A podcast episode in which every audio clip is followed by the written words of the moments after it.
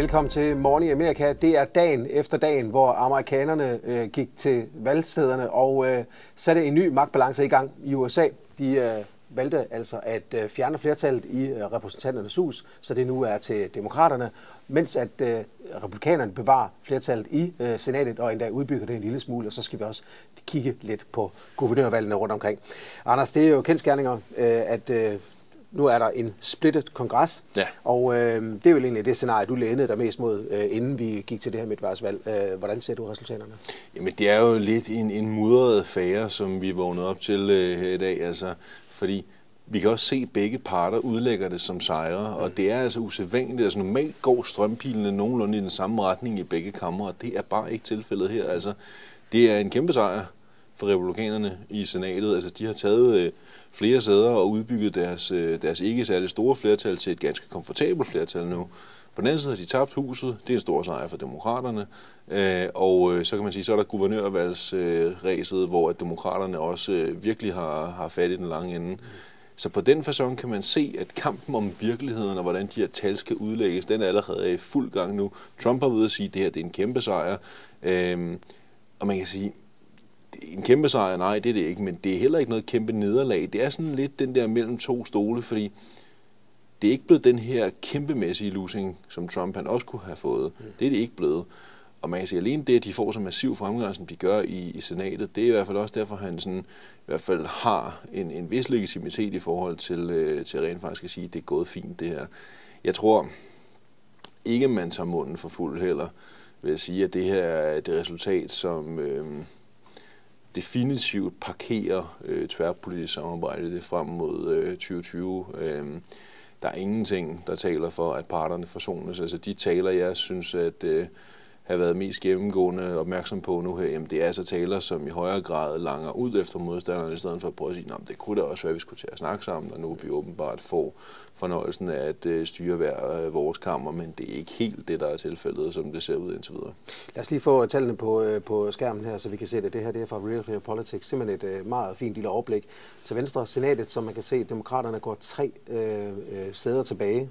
Øh, altså republikanerne går to frem. Der er jo to senatorer fra hver stat, uanset hvor stor staten end måtte øh, være på, øh, demografisk og befolkningsmæssigt.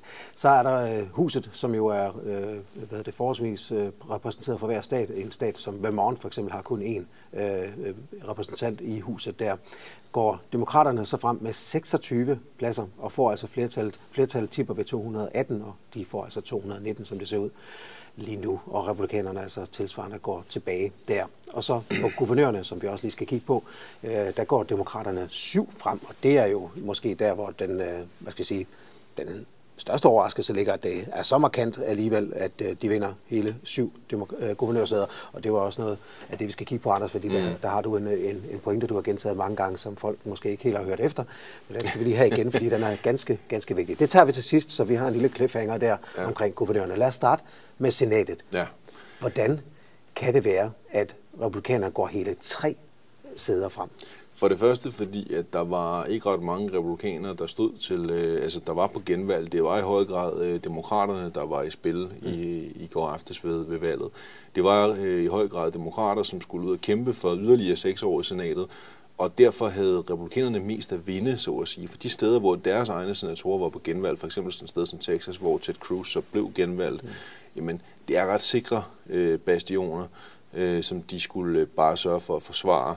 Så republikanerne havde mest at vinde, og demokraterne skulle ud og forsvare sig, og det lykkedes øh, kun et stykke af vejen. Man kan så sige, grunden til, at det også er vigtigt at holde fast i, at det her er en sejr for republikanerne, det er det her med, det er nogle centrale steder, det lykkedes for dem. Altså også nogle af de steder, hvor, øh, hvor demokraterne måske har sat deres lid til, at det godt kunne, øh, kunne lykkes, der, der sker det ikke alligevel. Og det, der bare er spændende også, det er, at altså, der er nogle af de her steder, hvor man snakker om, det måske kunne blive lidt tæt. Altså en stat som Missouri, hvor Claire McCaskill, øh, demokraten, der har siddet som senator indtil nu, øh, altså, må sige, stod over for et, et, et valg, som vil blive svært og som vil blive tæt.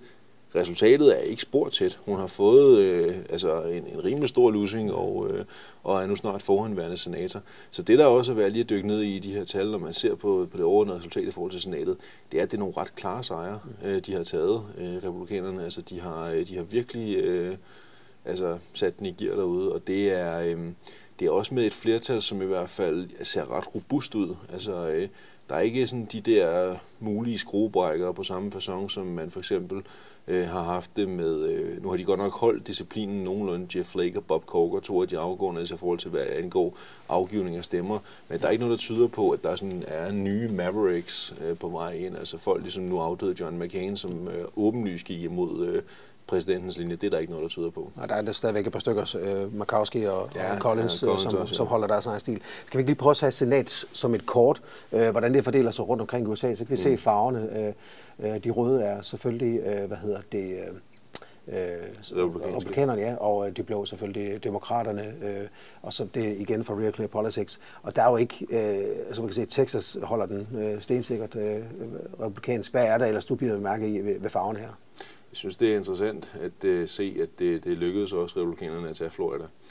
Uh, det var altså et af de steder, som også uh, så ud til at blive tæt, men hvor uh, Rick Scott uh, ender med at, uh, at tage sejren. Og det var også tæt. Det var, det var tæt. 0,4 sidst jeg så det, ikke? Men det er ja. altså bare igen uh, den gamle sandhed, at uh, når Rick Scott han stiller op til noget, så vinder han, og det gjorde han også her. Uh, det var uh, virkelig et nederlag for demokraterne, som, uh, som gjorde ondt og som gør ondt på dem.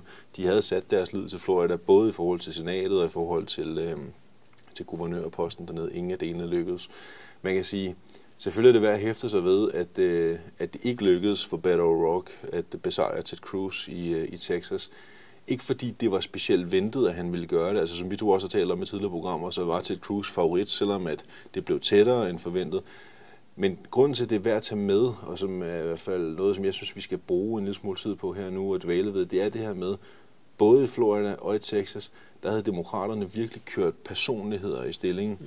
Altså, det var nogle af de stjerner, som de havde udråbt øh, som de nye håb, især i selvfølgelig i tilfældet Beto Rock. Mm. Og de taber. Mm. Det går galt. Det, dem, de sætter deres lid til, de taber. Sejrene bliver hentet nogle andre steder, men dem, de egentlig havde pumpet op til at være nogle af partistjernerne, jamen, øh, det, det er altså lige med nederlag. Ja. Øh, vi skal komme videre til øh, næste punkt. Lad os bare få det skilt på igen med, hvor vi ser resultaterne, øh, altså på tal, og så komme over til huset. Og det er jo altså her, det tipper. Øh, repræsentanternes hus er nu demokratisk styret. Nancy Pelosi skal igen være flertalsleder, efter hun har været minoritetsleder i, i, stykke, i stykke tid. Og øh, får altså the gaffel og får lov til at, øh, at styre øh, huset der. Anders, en splittet kongres, som du sagde indledningsvis, det er det er ikke sundt for demokratiet. Det, er, det, låser, det låser kongressen. Ja. Men, øh, men hvad er egentlig intentionen? Hvad tror du, demokraterne vil bruge det her flertal til? Hvad kan de bruge det til? De kan bruge det til flere ting, og spørgsmålet er, om de vælger at gøre det kloge, eller om de vælger at gøre det risikable. Øh, hvis de gør det risikable, så begynder de at jagte den her illusion om rigsretssagen mod Donald Trump, fordi de har et flertal nu. Det er et meget lille flertal, men de har et flertal og en rigsretssag kan rejses i repræsentanternes hus, og så kan den tages videre til senatet osv. osv. Men hvis der ikke er noget flertal i repræsentanternes hus, så er ideen øh, død ved fødslen. Mm. Det, der er tale om nu, det er, at øh, der er et pres på Nancy Pelosi, især fra venstrefløjen. Man vil meget gerne sætte den der proces i gang. Mm. Det vil Nancy Pelosi ikke så gerne, og det kan jeg godt forstå, hun ikke vil, fordi det er hammerende risikabelt. Ja, hun kan jo bare gå hen og spørge Newt Gingrich, hvordan det er. Hvordan det er at uh, se sin, uh, ja. sin politiske karriere nærmest uh, uh, kuldsejle, fordi man uh, overspiller sine kort. Ja. Man kan så sige, den del, der er med, uh, med hvorfor det er den risikable strategi, det er også det der med, det er den forkerte måde at uh, fremstille sig selv på. De skal vise, de regeringsduelige nu. De har fået et mandat til at regere, i hvert fald det ene kammer. Ja. Så skal man ikke begynde at, uh, altså at lave obstruktion. Altså de kan selvfølgelig sagtens, at der vil være en obstruktion på den måde forstået, at de vil ikke være enige i det, republikanerne vil, og uh, dermed så vil man hele tiden støde ind i hinanden i forhold til, uh, til politiske mærkesager, fordi demokraterne vil noget andet end republikanerne omvendt. Men man skal ikke bare gå i gang med bare at sige, nu er vi også bare i gang med den her rigsretssag. Man bliver nødt til i højere grad at sige, nu har vælgerne givet os en mulighed. De har givet os flertallet. Så skal vi bruge det flertal til at fremvise politiske visioner. Så skal vi vise, hvad det er, vi vil ved Amerika. Så skal vi vise, hvad vej vi vil som parti, også frem mod 2020-valget. Fordi jeg siger, i virkeligheden er bundlinjen sådan lidt, som jeg ser det for demokraternes vedkommende. Hvis de begynder at gå efter den her rigsretssag, hvis de begynder at jagte den her, øh, som jeg stadig bliver med at mine, en illusion om en rigsret, så er det for mig det klareste eksempel på, at de ikke har forstået, hvorfor de tabte i 16. Mm. Og så er der rigtig store muligheder for, at de også taber i 2020. de er nødt til nu at gribe den chance, de har fået, og så begynde at opstille deres bud på, hvad de vil med Amerika. Nu har de fået en mulighed for at beskytte Obamacare. Den er ligesom øh, fastlåst, den situation nu. Ja. Der kommer ikke øh, yderligere ændringer, i hvert fald ikke øh, lovgivningsmæssigt. Der kan sagtens komme masser af angreb fra Trumps side og fra republikanernes side, men de har nu muligheden for at være boldværket imod øh, ændringer af sundhedsreformen. På samme façon skal de altså til at nu køre politiske mærkesager i stillingen i højere grad end bare hele tiden stille sig over og sige, I skal stemme på os, for vi er ikke Trump, eller vi er ikke de andre. Mm. Det er det, der vil være det kloge at gøre, men hun er under et pres, Pelosi, for at gøre det, som øh, er risikabelt. Øh, jeg tror godt, hun kan modstå presset, men det er den kamp, som, men, øh, som venter nu. Men tror du, hun kan blive siddende? Fordi vores øh, gode ven i uh, DC fra ja, Nuclear Politics, ja, også uh, James Thurber, uh, sagde også uh, på, på American University, mm. at han kunne forestille sig scenariet, at hun tager den til at starte med. Altså, og så går hun af. Ja. Og så går hun af, fordi de har jo brug for friske kræfter. Hun er i 70'erne. Hun er 78, ja. ja, så det er absolut ikke noget usandsynligt scenarie, at, uh, at hun på et eller andet tidspunkt, efter de har fået sat sig på magten igen og har fået styr på, hvad de vil, at hun så øh, forbereder et, øh, et magtskifte. Det tror jeg faktisk er ret sandsynligt. Det tror jeg både øh, James Sturber og jeg og mange andre forventer, netop fordi som du, altså, hun er 78. Ja. Man kan så sige, snakken om, hvorvidt hun øh, ikke skulle være speaker allerede nu, den har jo selvfølgelig været der, fordi blandt andet venstrefløjskandidater som Alexandria Ocasio-Cortez og andre har været at sige, ah, skulle hun nu også det, og skulle man måske ikke finde en anden, og så videre, har demoniseret hende lidt. Mm. Man kan så sige, det er lidt svært med, med logikken i behold at stille sig op og føre argumentet for, at hun ikke skal være det igen nu, fordi hun, hun har altså lige ført dem til sejr. Øh, og så er det lidt svært at stille sig op. Det svarer lidt til, at man fyrer øh, fodboldtræneren dagen efter, han har gjort klubben til mestre. Mm. Og sige, nå, det var mægtigt, men det er ikke godt nok. Ud med dig. Mm. Øh, det, det er jo sjældent, man ser det. Det er næsten kun i Real Madrid, og der er det en anden logik, der gælder, kan man sige. men det er trods alt. Ja, ja. Pointen er, at øh, Nancy Pelosi er også så øh, gammel i går, og hun er så toprutineret og erfaren politiker. Mm. Så min, altså min umiddelbare vurdering vil også være, at hun kan godt vride armen rundt på de par brokkehoveder, der eventuelt må være omkring, jeg siger, ah, skal du nu også det, og så videre. Altså, jeg siger, Alexandria Ocasio-Cortez, som er blandt dem, der har ytret sig lidt kritisk om Pelosi, er en politisk helt uprøvet øh, kongreskvinde nu, og øh, jeg siger, hun er stadig til gode at sidde i sådan en, en politisk forhandling med, med Nancy Pelosi, og der øh, kan jeg godt forestille mig, at hun i hvert fald i første omgang kommer lidt til kort. Så må ikke det lykkedes for, for Pelosi at, øh, at få, få orden på, på eget hus og, øh, og genindtage formandsrollen. Det vil være min vurdering. Vi skal også øh, bare lige, øh, lige tage et kort øh, kig på kortet, øh, som øh, dækker øh, hvad hedder det, øh, mm. hvad hedder det, øh, husets øh, afgørelser på statsniveau, og det er jo altså de røde lanterner hele vejen rundt over midten, op i øh, Wisconsin, og øh, ja, der er næsten, øh, der er næsten ikke til at komme til for rødt her, og det er jo selvfølgelig republikanerne, som, øh, som sidder på det, men øh, men det blå er jo altså de folkerigeste og de, de, de stærkeste stater, øh, så man kan se nogle meget vigtige distrikter, øh, hele kystlinjen, altså Kalifornien øh, blandt andet, og det er rigtig, rigtig mange stemmer, man høster der, øh, og rigtig mange vigtige distrikter. Øh, mm. så, så det her det er jo altså øh, ikke helt øh, visende for det, fordi hvis man tager stater som North Dakota og South Dakota og, og Montana og Oregon osv., så, så, så er det jo meget øh, hvad er det, tynde områder. Det, det er store stater, men ja. det er tyndt befolket, og ja. derfor er der heller ikke så mange øh, medlemmer af huset forbundet Nej. med den delstat. Jeg synes, det der er interessant, når man ser det her kort, det er jo det her med blandt andet altså inde i Midtvesten, det er altså en af de øh, kandidater, jeg synes, der er allermest interessant, der er blevet valgt ind i huset, og som jeg også kan se, at vores amerikanske kollegaer i pressen øh, tager sig af, det er inde i Kansas. Øh, det er altså meget, meget øh, bemærkelsesværdigt. Vi er inde i Midtvesten, øh, og der har man valgt en, øh, en kvindelig øh, ung politiker, som, øh, som hedder Davis til efternavn, og hun er, øh, hun er den første indianske kvinde, altså kvinde med indiansk baggrund, der blev valgt ind som medlem af repræsentanternes hus. Så hun ovenikøbet øh, også øh, lesbisk, så det vil sige, det er altså ting, der går i en noget anden øh, retning, end, øh, end man er vant til at se i en ellers noget mere midtvestorienteret stat som, øh, som Kansas. Det synes jeg er ret interessant. Så kan man sige, så snakker vi om Ocasio-Cortez før, det er selvfølgelig også øh, spændende at se, øh, hvad, hvad der sker med hende nu, hvor hun så er blevet valgt. Nu er hun ikke bare en, man... Øh, har forventninger til, at nu skal hun også til at levere.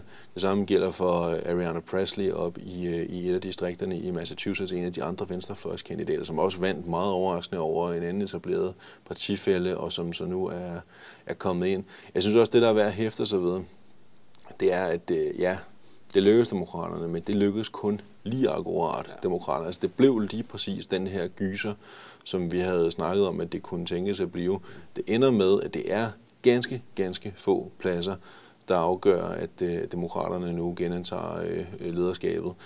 Det, der er det spændende, det er selvfølgelig også at se, hvad betyder det, fordi når der ikke er ret mange mandater, der skal gå den anden retning, før flertallet pludselig ikke længere er der, mm. så kan øh, dem på de yderste mandater også tage sig rigtig, rigtig dyrt betalt. Og det, øh, det kommer vi til at se. Altså, det bliver ikke nogen dans på roser at være Nancy Pelosi. Altså, der kommer til at være øh, mange sværslag, også internt, og man kan sige, lidt på samme façon, som vi har set både øh, John Boehner og de sidste Paul, Paul Ryan skulle bokse rundt med som øh, republikansk flertalsleder, øh, med højrefløjen, især House Freedom Caucus, som er nogle besværlige størrelser. Lidt på samme façon øh, er det en splittet øh, enhed, som, øh, som nu samlet set udgør det demokratiske flertal, og det bliver altså ikke så enkelt for Pelosi at, øh, at styre dem trods alt, især fordi der stadigvæk er den her kamp også internt i det demokratiske parti. Skal man mod fløjen, eller skal man ind mod midten? Mm. Og der kan vi allerede se nu også positioneringskampen, der er i fuld gang i forhold til, altså hvem er det egentlig, der er skyld i, at det her er gået godt? Mm. Er det fløjen, eller er det den traditionelle moderate linje? Og det, øh, det, vil sige, det er spændende at se netop, fordi det er den samme diskussion, som vi også har været inde på i tidligere programmer omkring, hvem er det egentlig, der skal tegne butikken ja. i forhold til 2020-kandidaturer? Hvem er det, der skal prøve at tage kampen op mod Trump? Og det er den kamp, som også kæmpes nu. Så, øh. kan, kan, man, kan man allerede nu sådan lidt frem til det, ud fra hvilke distrikter de har vundet? Fordi øh, jeg læste nogle øh, analyser af, at noget af det, der er overrasket, er, at demokraterne har vundet de der suburban områder, altså uden for, lige uden for bykernen, hvor, det, mm. hvor eliten... Ja, øh, forstederne. Øh, og forstederne, hvor at, øh, Trump klarer sig rigtig godt ved, ved 2016-valget. Ja, jamen, der har de fået rigtig godt færd. Ja. Lugter, lugter man noget ud af det så? Altså at man siger, at det er noget, der, der kan svinge det, øh, tanken over, til, hvad der er, der er foregået? Jeg tror stadigvæk, at det mest sandsynlige er, at demokraterne ender med at nominere en moderat kandidat. Mm. Men jeg tror også, at det allerede nu er ret klart, at hvem det end bliver, om det så bliver en Kamala Harris, eller om man skal ud og finde en guvernør, eller hvad der kommer til at ske, så er øh, det ret sandsynligt, vil jeg faktisk sige overvejende sandsynligt, at den øh, moderate kandidat, hvem det end må blive, i langt højere grad end nogensinde tidligere er nødt til at orientere sig mod venstrefløjen. Venstrefløjen har for alvor fået øh, tro på, at de faktisk øh, kan flytte noget. De, de vejer morgenluft. De fik et øh, kolossalt ego-boost med Bernie Sanders-kampagnen i 2016. De byggede videre nu, har de fået nye folk ind, nye stemmer som Ocasio-Cortez, Ariana Presley osv. Og det er klart, det vil de gerne... Øh, udnytte, de vil gerne prøve at påvirke tingene i en mere venstreorienteret retning. Så man kan sige, hvor man plejer sådan at have den der gamle sandhed med, vil du gerne vinde partiets nominering, så styrter du ud mod fløjen, og når du så gerne vil vinde præsidentvalget, så styrter du ind mod midten igen bagefter, og øvelsen er ikke at nå for langt ud på fløjen, så der ikke er for langt vej ind til midten igen bagefter. Men det bliver virkelig en øvelse for den moderate kandidat, om det så enten er en senator eller en guvernør, eller hvem det bliver, at sørge for det der med, ikke at komme alt for langt ud på fløjen, for så kan der blive for lang vej tilbage igen. Men at man skal ud mod fløjen for at øh, plise venstrefløjen, øh, som for eksempel repræsenteret ved Bernie Sanders og Ocasio-Cortez, det er der ingen tvivl om. Lad os også øh, få at kigge på guvernørvalgene, fordi der har vi øh, i Anders Agner her en meget øh, vigtig pointe, som han gerne vil have lov til at levere igen. Øh, Anders, hvorfor er det, at du ser øh, guvernørvalget som lidt undervurderet, i hvert fald i dansk øh, kontekst? Af to grunde i hvert fald. Der er flere, men hvis man skal tage de to mest centrale. Det ene, det er øh, optegning af valgdistrikter øh, til, øh, til repræsentanternes hus. Det ligger i delstatsregiet, og det vil sige, det er blandt andet guvernørerne, som er med til at, øh, til at stå for det. Det er derfor, det er så vigtigt, hvem der har øh, magten øh, i guvernørregi. Det er den ene del, og så kan man sige, at den anden del, og det skal vi altså virkelig holde godt øje med, og det kan jeg se allerede nu også, at øh, vores amerikanske kollegaer også er begyndt at kigge lidt nærmere på. Det er spørgsmålet om, er det herude, er det blandt øh, guvernørerne, at den demokratiske præsidentkandidat mm. skal findes? Jeg er stadigvæk lidt i retning af, at det tror jeg faktisk, at man skal. Mm. Jeg vil sige, jeg har i hvert fald lidt svært ved på nuværende tidspunkt, også på baggrund af de indtryk, som jeg nu har samlet i løbet af de sidste par gange, jeg har været i USA og talt med folk. Jeg har lidt svært ved at øh, se, at det er i kongressen, at det er i senatet eller i huset, at Trumps modstander skal findes. Mm det er stadigvæk en meget, meget udbredt følelse, den her anti-establishment-følelse. Washington er stadig forbundet med så, stor, så stort et had, så stor en utilfredshed blandt den almindelige amerikaner, at det er, det kunne godt tænkes, at øh, man skulle kigge væk fra Capitol Hill. Vi kommer til at se rigtig mange kandidater fra Capitol Hill, men i forhold til hvem der måske øh, kunne stå bedst og øh, nå længst, så kan det altså godt stadig tænkes, at man skal ud og kigge efter en guvernør. Vi skal nemlig igen bare lige huske på, Obama er i virkeligheden en undtagelse. Mm. Det er meget sjældent, man rent faktisk har held med at føre præsidentvalgkamp fra senatet, eller i øvrigt fra huset, det er der ikke så mange, der prøver, men mm. fra senatet er Obama i virkeligheden undtagelsen, mm. fordi ja, han blev valgt i 2008, men før det, der skal vi altså hele vejen tilbage til John F. Kennedy. Mm. Og det er altså ikke en referenceramme, man i øvrigt skal sådan lægge sin nye strategi an på. Det er det tætteste præsidentvalg i amerikansk historie, og kun takket være øh, mafiahjælp, og i øvrigt, øh, hvad der sidenhen viser en, en hæftig øh, stemmeaktivitet blandt øh, begravede mennesker ude på, på øh, Illinois kirkegårde, igen med hjælp fra, fra mafiaen, så, øh, så er det ikke sikkert, at han havde vundet valget over Nixon. Min pointe er bare, jeg tror virkelig, vi skal holde godt øje med, hvem de her guvernører er. Også nogle af de nye, der kommer ind, fordi det kan meget vel være, at det, at det er en af dem, som, øh, som skal tage kampen op mod Trump. Eller måske en tidligere guvernør. En tidligere guvernør. Altså, vi har jo i tidligere programmer også været inde på blandt andet Deval Patrick, øh, tidligere guvernør i, i Massachusetts, øh, i øvrigt nær ven af Obama, og ham, der i hvert fald lige nu siges at være kandidaten Obama, han prøver at, at køre i stilling det kunne være en mulighed. Mm. Jeg har øh, i hvert fald stadigvæk sådan så, at øh, jeg holder godt øje med, med, med guvernørerne, fordi øh, der er nogle af dem, der vil, vil prøve en John Hickenlooper i, i Colorado har jo allerede meldt sig under fanerne. Vi kommer til at se flere. Jeg tror, øh, vi skal i hvert fald ikke bare tro, at øh, kandidaten for, demokraten, øh, for demokraterne skal, skal findes på Capitol Hill, og så bare tænke, det er kun det, og så udelukkende begynde at kigge på øh, de 5, 6, 7 stykker, der er dernede. Tværtimod tror jeg, at vi skal brede viften lidt ud. Der kommer til at være rigtig mange kandidater, også guvernører. Det var, hvad vi øh, nåede i den her omgang af Morgen i Amerika. Efter et fantastisk spændende og øh, medrivende midtvejsvalg i USA, øh, kan vi så lukke ned for det. Og så er præsidentvalget, som vi jo faktisk allerede begyndt at tale om, så småt begyndt. Kandidaterne begynder nok også officielt snart at melde sig sådan helt ja, officielt. Husk, at du kan få alt nyheder, perspektiv og analyse og følge alt, hvad der foregår efter midtvejsvalget her, og selvfølgelig også op til præsidentvalget inde på kongressen.com, hvor Anders Savner og mine kolleger alle sammen som knokler, så blodet det springer, så I får alt det kloge og alt det gode derinde. Alle for nu. Tak for nu. På gensyn.